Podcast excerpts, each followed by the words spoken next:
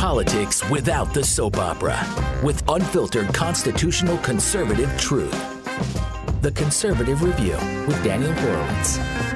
And welcome back, friends, Romans, and taxpayers, fellow American patriots, peaceful, loving Americans, to the Conservative Review podcast here on this fine Thursday, October 17th. And yes, all you want as taxpayers are to live in peace. You want to live unencumbered by government, but you want government to do its core job of protecting you. Yesterday, we had a terrific show uh, chronicling the return of the crime wave in many, many cities, many parts of the country. Some disturbing trends we have witnessed that remind us of the late 80s when crime was rampant before it was put in check for the last 25 years. Now, it's bad enough to have a government certainly local governments that become weak on crime, on American criminals. But imagine aggravating that problem by importing other countries' criminals. And then rather than getting rid of other countries' criminals, you have the localities where most of them live work together to ensure that as many of the worst of the worst of other countries' criminals, and I mean other countries' criminals, get to stay whether it's rapists, whether it's violent transnational gang members, drug traffickers, uh, drunk drivers, you name it, um, there is no floor to the problem of sanctuary cities that we are seeing today. Uh, the core job of government is really to protect our security. Local government more internally, federal government from external threats. So imagine you now have local governments working to thwart the federal government from protecting us from what is really inherently an external threat, but then becomes embedded in all of our communities. Um, one of the worst actors that we've spoken about on this program, we've written so many articles that I can't even remember every case, is King County, the Seattle area on Washington state, really large swaths of the state due to state and local laws and ordinances that have recently been passed um, Google my name and King County Sanctuary, and you'll see about a dozen different articles. Um, it, it's it's gang members, child molesters. Um, we had this case of a rapist who raped a disabled woman twice, served just nine months in prison, which is a whole other story, and he was just let out um, without informing ICE. No sane person would want this. No sane person did want this until about a decade ago but something has changed, and we're going to try to explore what is happening, what we could do about it with a very special guest. We're we're joined on the line today. Um, where it's our privilege to have Nathalie Asher. She is the field office director of the Seattle ICE office, which is responsible certainly for Washington State as well as the other Pacific Northwest West states and Alaska. But she also served the last three years in DC as the first deputy and then director of the entire enforcement and removal operations under ICE. Very much has a national view on what is going on um, in in uh, in terms of sanctuaries, in terms of the latest trends from the border, gangs, drugs. She um, served in the U.S. military as a Russian linguist and a military intelligence analyst. In 1995, she joined the National Drug Intelligence Intelligence Center as an intelligence research specialist. So that will be very critical to examining the connection between the cartels, gangs, and drugs. And then she worked in the INS, which later you know became ICE enforcement removal since 1996. Certainly a lot of experience there. Hey, Nathalie, it's really a pleasure to have you with us today on the Conservative Review podcast. Hey, good morning. Thanks so much for having me on the line today. Really appreciate your uh, giving me this opportunity. Absolutely. And yes, I did forget it is morning um, on the West Coast. We tend to be pretty arrogant and think time revolves around the East Coast here. Um, gosh. Yeah, I, I, I don't know where to start here. Um, you know, this is so multifaceted because again, it's the convergence of crime, sovereignty, drugs, cartels, gangs, so much going on, the rule of law, anarchy. Um, just start off more broadly before we get into some specifics about your area. So, in in 2009, there were just 40 sanctuary jurisdictions. I never even heard of the term back then, and I've covered this issue for about 15 years. In 2016, that number jumped to 338, and then as of 2018, 564. And I'm sure that number is probably more this year. And again, they are largely the jurisdictions that have the largest populations of illegal aliens, criminal aliens. What I don't understand is there's a lot of cute excuses being given to thwart ICE's um, operations. But what suddenly changed when you started in your career in the first, you know, 15 years or so? Wasn't this not much of an issue? So, yeah, I mean, you, you've laid out the background quite accurately. It, it, it is remarkable, uh, all of the changes, Daniel, that have occurred, certainly since my, my career. Um, but I, I think in large part what we have going on here and it's just it's simply it's simply politics above public safety i mean that's that is what is just so um it's the tra- it's a, it's a travesty uh and i think perhaps you know i'd like to kind of give benefit of the doubt that at some point when when uh, politicians were sitting around contemplating uh, you know what does sanctuary mean to whom were they providing sanctuary? Uh, I, I think the concept, if it was designed to to help pull out of the shadows those, uh, you know, we still uh, use the legal and accurate uh, definition of illegal aliens who are in our country, uh, who um, are, you know, in the shadows working illegally. Um, yes, they have broken federal laws that they are here illegally first and foremost, but you know, they're not hardened criminals, they're not the gangbangers, they're they're trying to find a better way of life. Perhaps that was the original intention of sanctuary to to protect those folks. I, I don't know, but what it has absolutely become, Daniel, is this is uh, all about um, protecting criminal aliens. I mean, this is the consequence of what sanctuary laws uh, have have created, and and the, the it is growing beyond cities. I mean, you're well aware of what's happened with California as a whole. Um, and the same thing is happening with Washington state. And I'm sure that there are other states slated to go complete sanctuary as a state. And what this is doing is it has put gridlock in our ability uh, to do um, uh, to execute the federal laws in the, which we have authority uh, to enforce.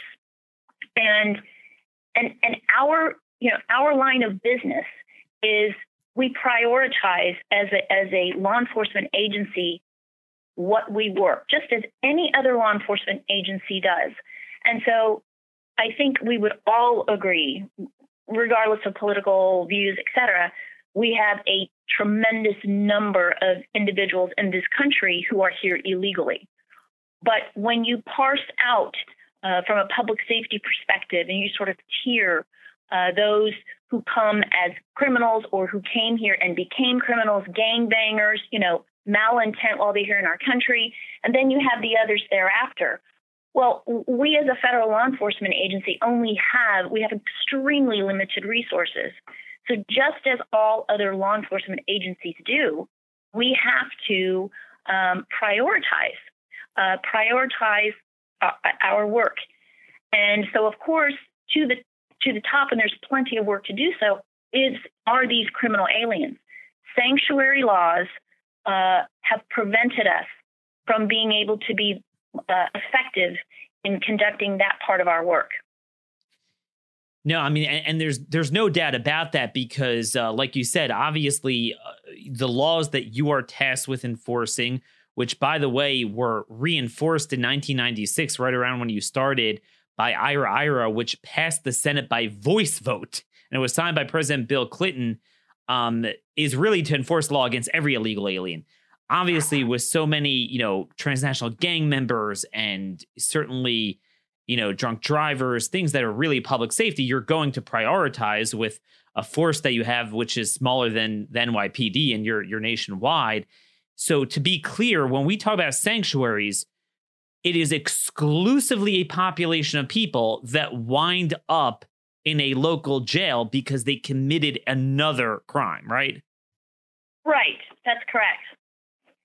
And and and and, and what this by sanctuary, I mean, and again, I mean, there's still going back to the national sort of perspective, and, and to your point, having just returned from uh, my three years in DC, uh, I can tell you that it the three years since I've been gone, I, I'm still my head is spinning as to uh, coming back to the Great Pacific Northwest and really watching um, again the result, the consequences of what was sort of this creep of, of sanctuary, uh, you know, policies here and there, then growing to the to the cities, then spreading to counties, and now to the state level.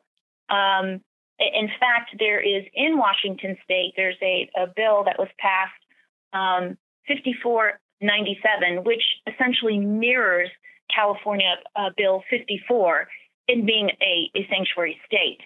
And that sunsets December 2021, where essentially, Daniel, all uh, state resources, um, that being jails, uh, DMV, any kind of agency that has information, particularly related to foreign born, will be completely cut off from ICE.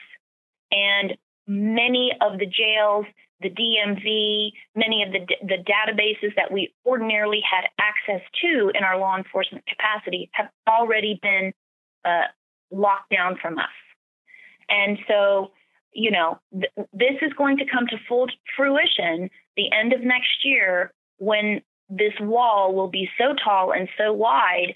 Uh, there will continue to be um, really bad guys let loose to go back into their communities because that's where they that's that's where their victims are. This is the irony of the sanctuary yep. piece, right? It's because if it was meant to again um, somehow protect that particular community, well, you've done you've done the reverse. You're protecting and allowing those criminal aliens to yep. be released uh, versus being transferred to to ICE for us to you know vet, see if these guys are, are amenable to removal proceedings, and rather be released into the community. Which then means I have to go into that community and find my target and and so now it's like can, there's no pleasing any of these entities. So you don't want me in your communities, okay? But now by pushing the sanctuary and not allowing my officers to go into the jails to conduct the interviews as we had done for decades, um, or to allow for safe transfer of criminal aliens to our custody, Rather, you've released them. You've not told us, you've not honored our detainers. I still have a mission. And our piece of promoting public safety is to ensure that these criminal aliens who are uh, continue to um, uh, promote, you know, fear, uh, gang activity, go back to their victims within their own communities. I now have to go find them. So I'm going to be in your communities and guess what? By and large, we are going to encounter other individuals who are here illegally, who are associated to the target. And those individuals will be coming with us as well. Whereas before, had we the safe transfer of individuals, us going into the jails conducting the interviews, I would not be in your communities to the degree that we are today. So I want to understand why logistically it is so tough to catch some of these people. I often see cases where they were at large for two, three years as a result of being let go by a sanctuary before you guys could get a hold of them. And I want to use a case study for this discussion. So you you had a twin, you know, well, a pair of uh, gang killings recently, the last couple weeks in King County, one in Bellevue, one somewhere else in King County um, where both of them had, as as always, most people don't go from zero to murder in one shot. According to BJS, I believe seventy eight percent of murderers in general um, have a prior rap sheet, and usually you could prevent that. Now with Americans, you know, certain places are pretty lenient. They let go. They they get let go pre-trial on bond. Even after the trial, they don't get locked up. They get locked up for a short period of time. They're out. But you know, the principle is with a criminal alien, well, that should be the last crime they commit, and you should never have to deal with their recidivism. But one of these guys, Urheta Vega, was arrested um, October 8th for a brutal gang murder. He was originally resettled in America as a UAC. That's a whole nother story, a whole nother problem just nationally. But, you know, from the information I got, um, this guy was locked up two times before. Another guy was four times before. In this case, in one one case, he had a DUI, which again, that's that's very serious. Um, even if that's the only thing he does, you, you certainly don't want them on the streets. And um, he was released before you guys could encounter him. In another case, um, another DUI, he was released in defiance of a detainer what people often ask is why do you need a detainer? Let's say they don't honor it. Can you just wait at the jail and, and grab the guy?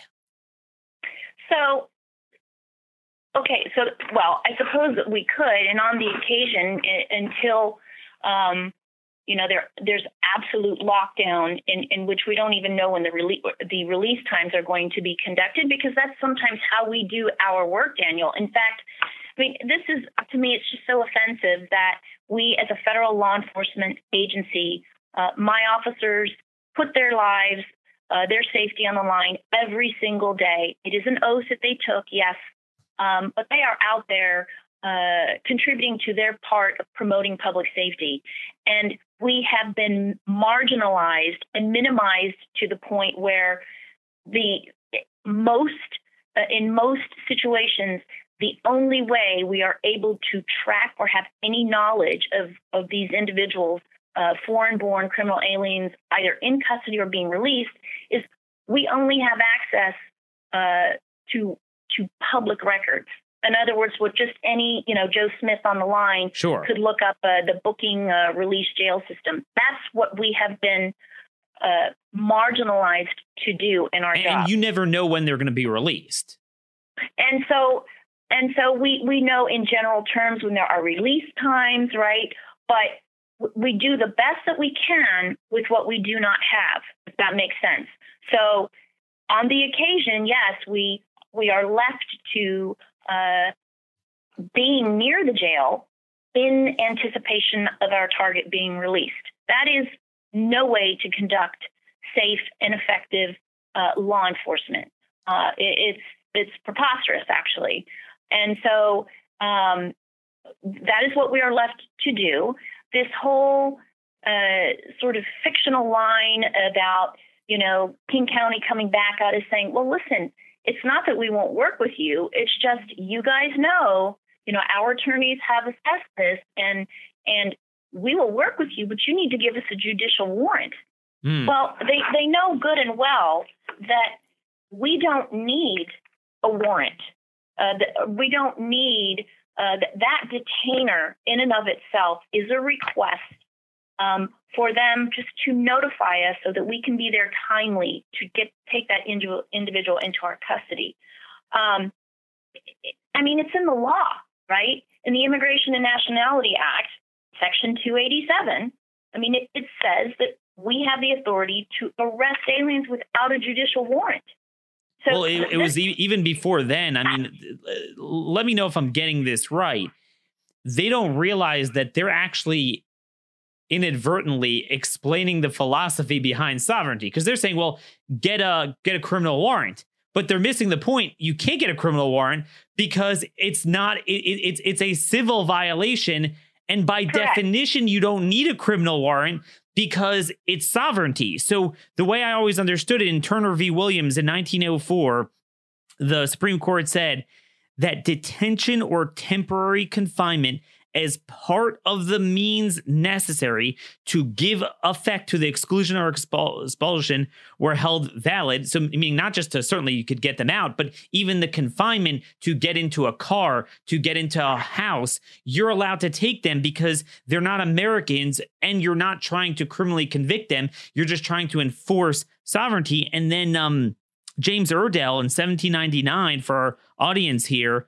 Um, he was one of the crafters of Article 3 of the judicial branch of government.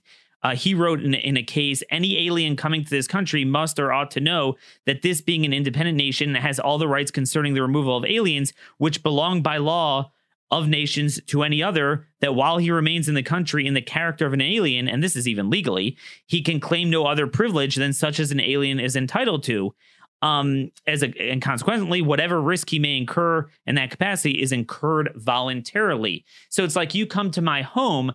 I can't lock you up and throw you in the attic, you know, without a due process. I can't punish you, but I could push you out. Isn't mm-hmm. that basically the philosophy of why you don't need a criminal warrant? Right. And and wow, you're you're way smarter than I am in, in that lane. I'm I'm I'm just the operator here. um, but but you know, and everything that you say is it it it just further sort of you know fortifies th- this whole this whole sort of it just blows my mind truly that that this is what people are being uh, led to believe. That all we need it's not that we don't want to work with you you know what you need to give us it's this criminal warrant when in fact the local officials the state officials they're very well versed in in sort of their you know agendas. And the bottom line is, there's no judge in this country who has the authority to issue a warrant for civil civil immigration violation. I mean, that's what we do. That's what Congress set up. yeah. Um, in their laws, and it, it's good business sense. It's good law enforcement. It's good use of government resources.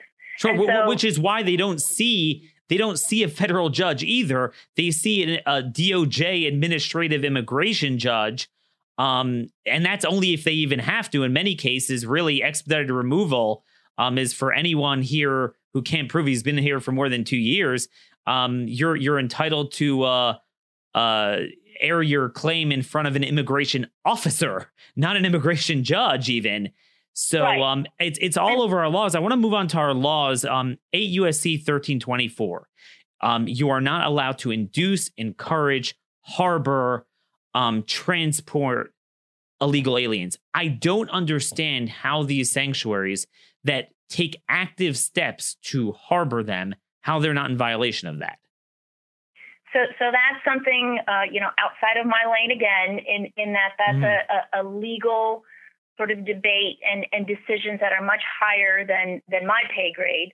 Um, but but on on on the surface, it, it I mean, I, I can see where one could make that argument um, because it is essentially protecting and aiding abetting knowingly, right, that these individuals are here illegally uh, and that they are amenable to removal proceedings. So it, it's it's very complex and and the the shame of all of this, uh, Daniel, is that really we in ERO specifically, enforcement and removal operations, the deportation officers, um, you know, we are an integral part of promoting public safety. Oh, yeah. Just how can anyone deny that?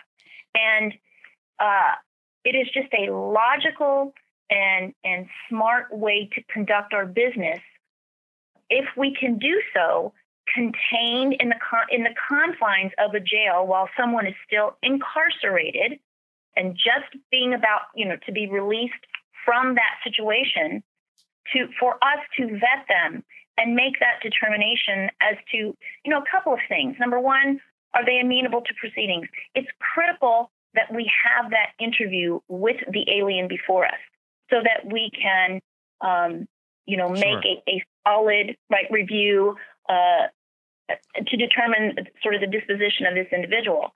And so when you take that away from us, um, you know, we're left to, again, redirecting our resources, going into the communities, um, and then looking at others who we otherwise would not would have not come to our attention um, because we're still going to get our target. And, you know, and it's not just, and to your point about some other individuals, I mean, we apply prosecutorial discretion just like any other law enforcement entity. And, and if I can take a couple minutes just to sort of dispel mm. for your audience and, and hopefully just kind of simplify, um, you know, our processes, just like any other law enforcement agency, you know, we're going to have more people uh, arrested or more people who we encounter uh, than resources to address the situation, specifically as it relates to detaining them. So that's another huge piece of misinformation. Yep.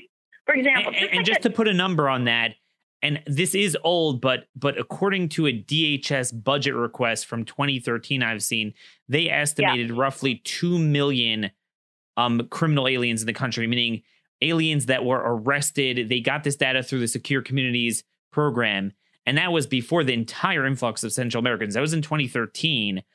Right. Is it true? Isn't it true that you have what is it, seven thousand ERO officers?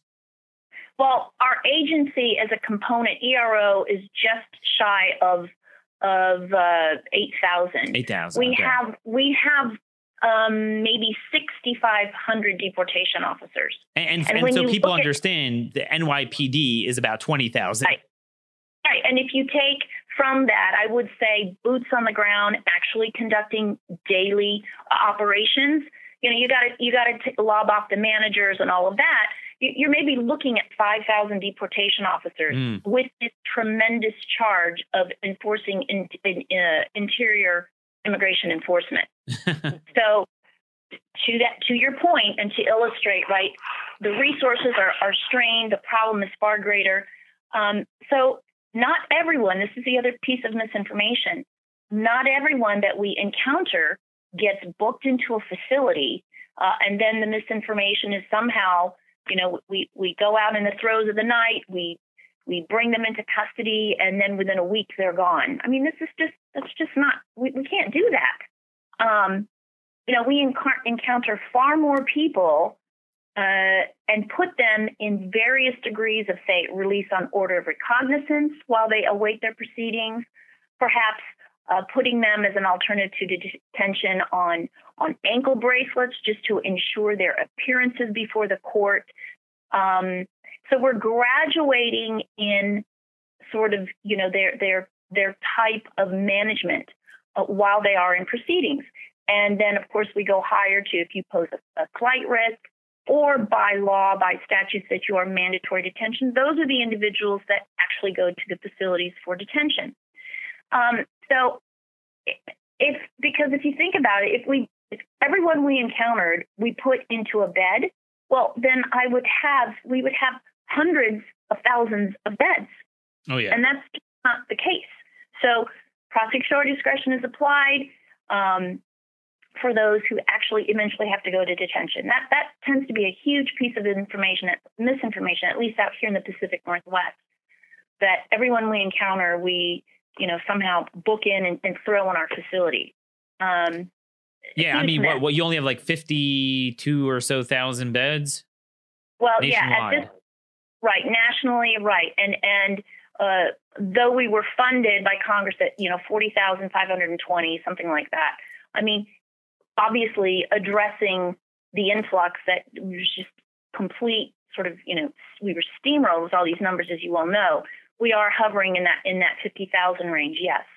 Um, but but again, when you then look at you know who we encounter, ninety percent of uh, the individuals that we encounter fall in one of those priority buckets. They're criminal aliens with convictions, or they are criminal aliens with convictions, uh, charges pending, or they are individuals who were previously removed and now they've committed, you know, uh, yet another. Uh, they've broken yet another law. They, they they're back into the country. They're not supposed to be here. And then the fourth bucket are individuals who were ordered removed and they failed to remove. So now they are a fugitive. They are at large. Those are the four buckets that keep us very, very busy. So, oh my gosh, uh, yeah. You know, I mean, so so we are we're we're we're applying, we're making good use of the limited resources we have in our part in promoting public safety. And it is so unfortunate that it, it seems quite logical, a no brainer. You got a bad guy who's from a foreign country, not supposed to be here, uh, and they're in a local jail. We're saying, listen, you know, he he he's not supposed to be here. Like we need him in our custody so that we can deal with him.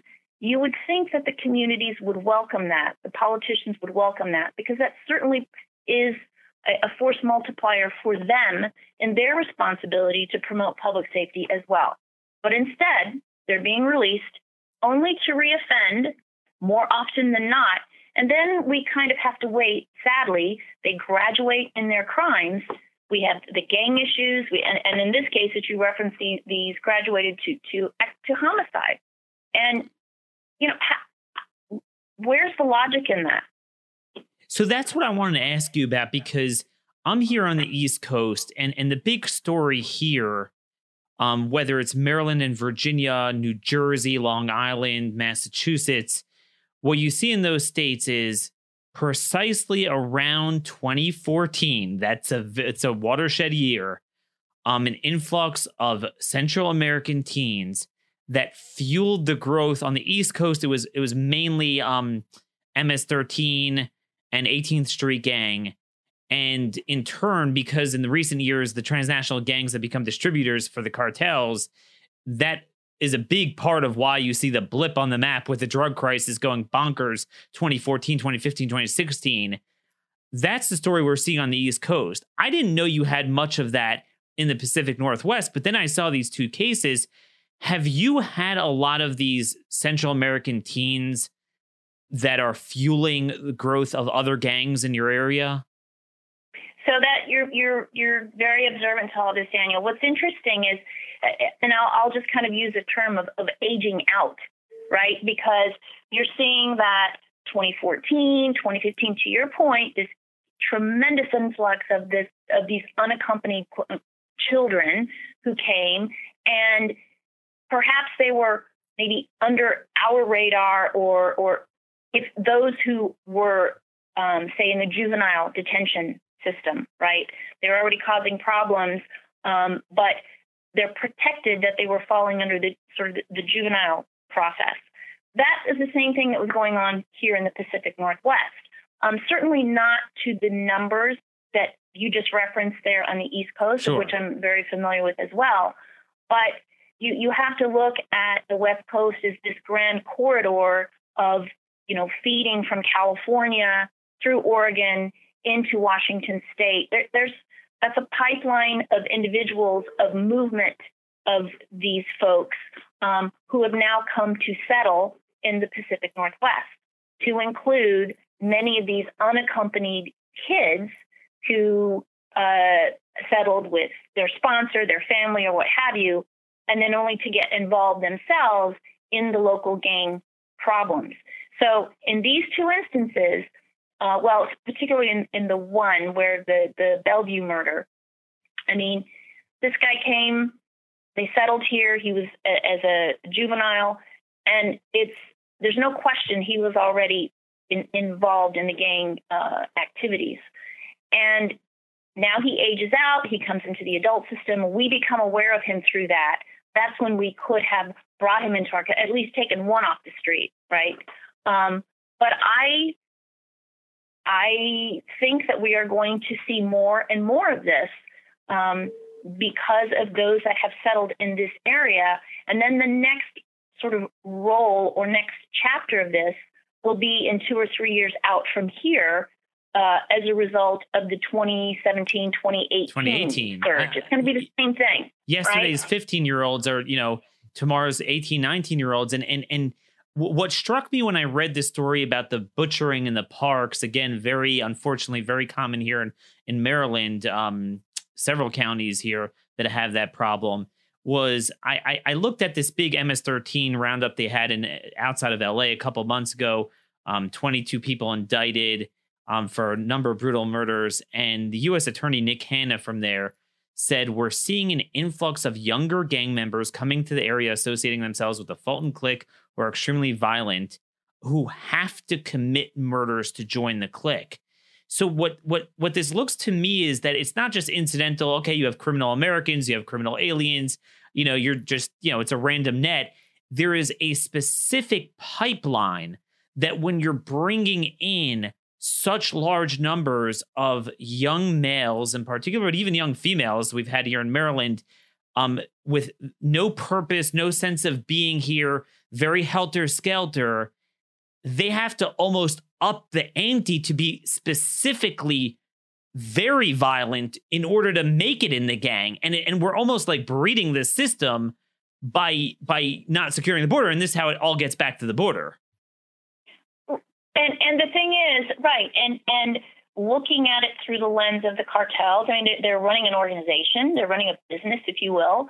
I mean, what better place to stand up your business than in sanctuary cities and now sanctuary states, right? Uh, it's just. Oh my gosh, N- Nathalie! I wanted to get your because I know we're running out of time. I, I wanted to get your thought on drugs because I know you you you worked in drug enforcement in the '90s. That point you just made, I have heard from DEA agents in Massachusetts and in the Southeast in Atlanta's office that if we were to grab every criminal alien involved in the drug trade, it would make the cost of drugs so prohibitively high because at a primary trafficking level, obviously Americans get roped into it too, but at a primary trafficking level, so much so much of this is coming from illegal aliens who are most commonly arrested for what? For drugs.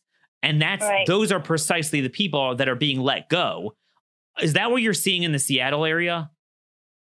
So I'm I'm not in tune with with the the drug uh, the, those statistics at, at, to the mm-hmm. Pacific mm. Northwest. Um, um, but I, I, can see where that you know you can you can draw that inference to those you know to those numbers if the statistics are going up. I mean, it's certainly if nothing else, this is certainly fertile ground to do so.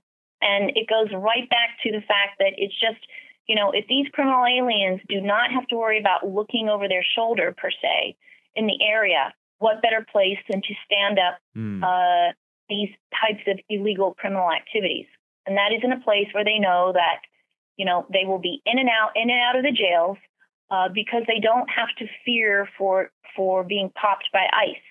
Um, until you know something really bad happens and they're going to be locked up uh, through the state anyway, if a homicide or those more aggravated uh, cases. Sure. Um, but that we don't have the the ability or the opportunity to do our part in public safety because politics is getting in the way is a travesty. So I, I have held you for very long, and uh, my, my gosh, there's so many things I didn't even get to. Just one more quick question obviously the buzz phrase here when you're talking about ICE and immigration refor- enforcement is redressability. Unfortunately, there's so much crime that's not redressable, or you know, it's so hard to have probable cause. Then you got to land a conviction. Then you got to keep them in jail. And increasingly, in many parts of the country, a lot of people, even the worst of the worst, don't serve much time, if at all. And we got to keep dealing with them. When it comes to criminal aliens, obviously it's it's 100% redressable. I mean, the first crime should be the last crime simply because even if you can't land a conviction, but certainly you could get them out of here because they're not ours, they're other countries' criminals.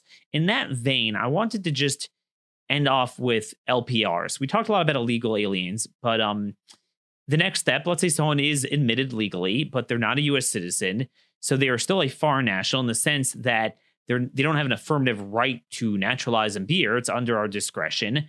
And until they do, if they commit a crime, well, you know, there's certainly a lot of wonderful immigrants out there. We certainly don't need to add to our criminal population.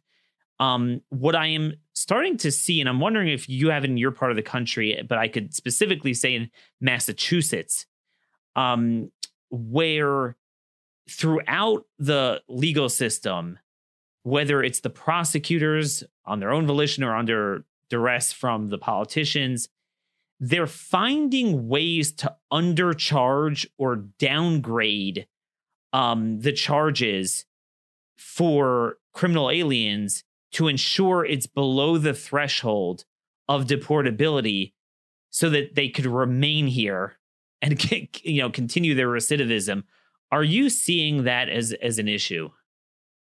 So that that's been going on for, for, for quite some time out here. Uh, you, you know, we're the Pacific Northwest has sort of been, as as you may well know, is we've sort of been epicenter for for many uh, for significant litigation for class actions as it relates to um, uh, immigration, and so for quite some time, you're you're correct.